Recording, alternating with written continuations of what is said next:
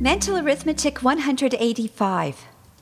8 plus 2 plus 17 plus 3 plus 2. Multiply by 24 and divide by 64 and divide by 12.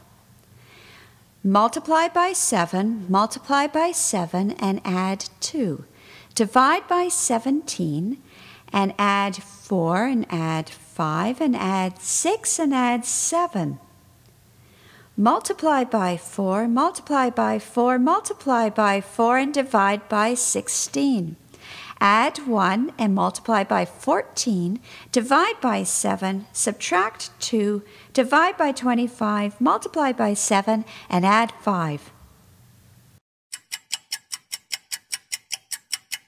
And the answer is 61. Okay, let's see how you do this one. It's a little tricky in places, but if you can remember a lot of numbers in your head, you, you, you, would have got this. So let's start at the beginning of the equation. 8 plus 2 is 10, plus 17 is 27, plus 3 is 30, plus 2 is 32. Okay, this is where you have to keep some things in your head. 32 is, uh, you could say 8 times 4, you can just keep 32 in your head. Multiply by 24, and 24 is 2 times 12. Now you're dividing by 64.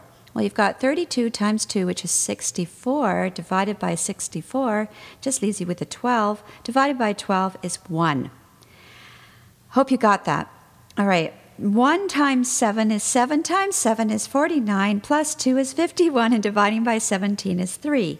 Adding 4 is 7, adding 5 is 12, adding 6 is 18, and adding 7 is 25. Multiplying that by 4 gives you 100. Multiplying by 4 is 400. And multiplying that by 4 is 1600. Then divide by 16 is 100.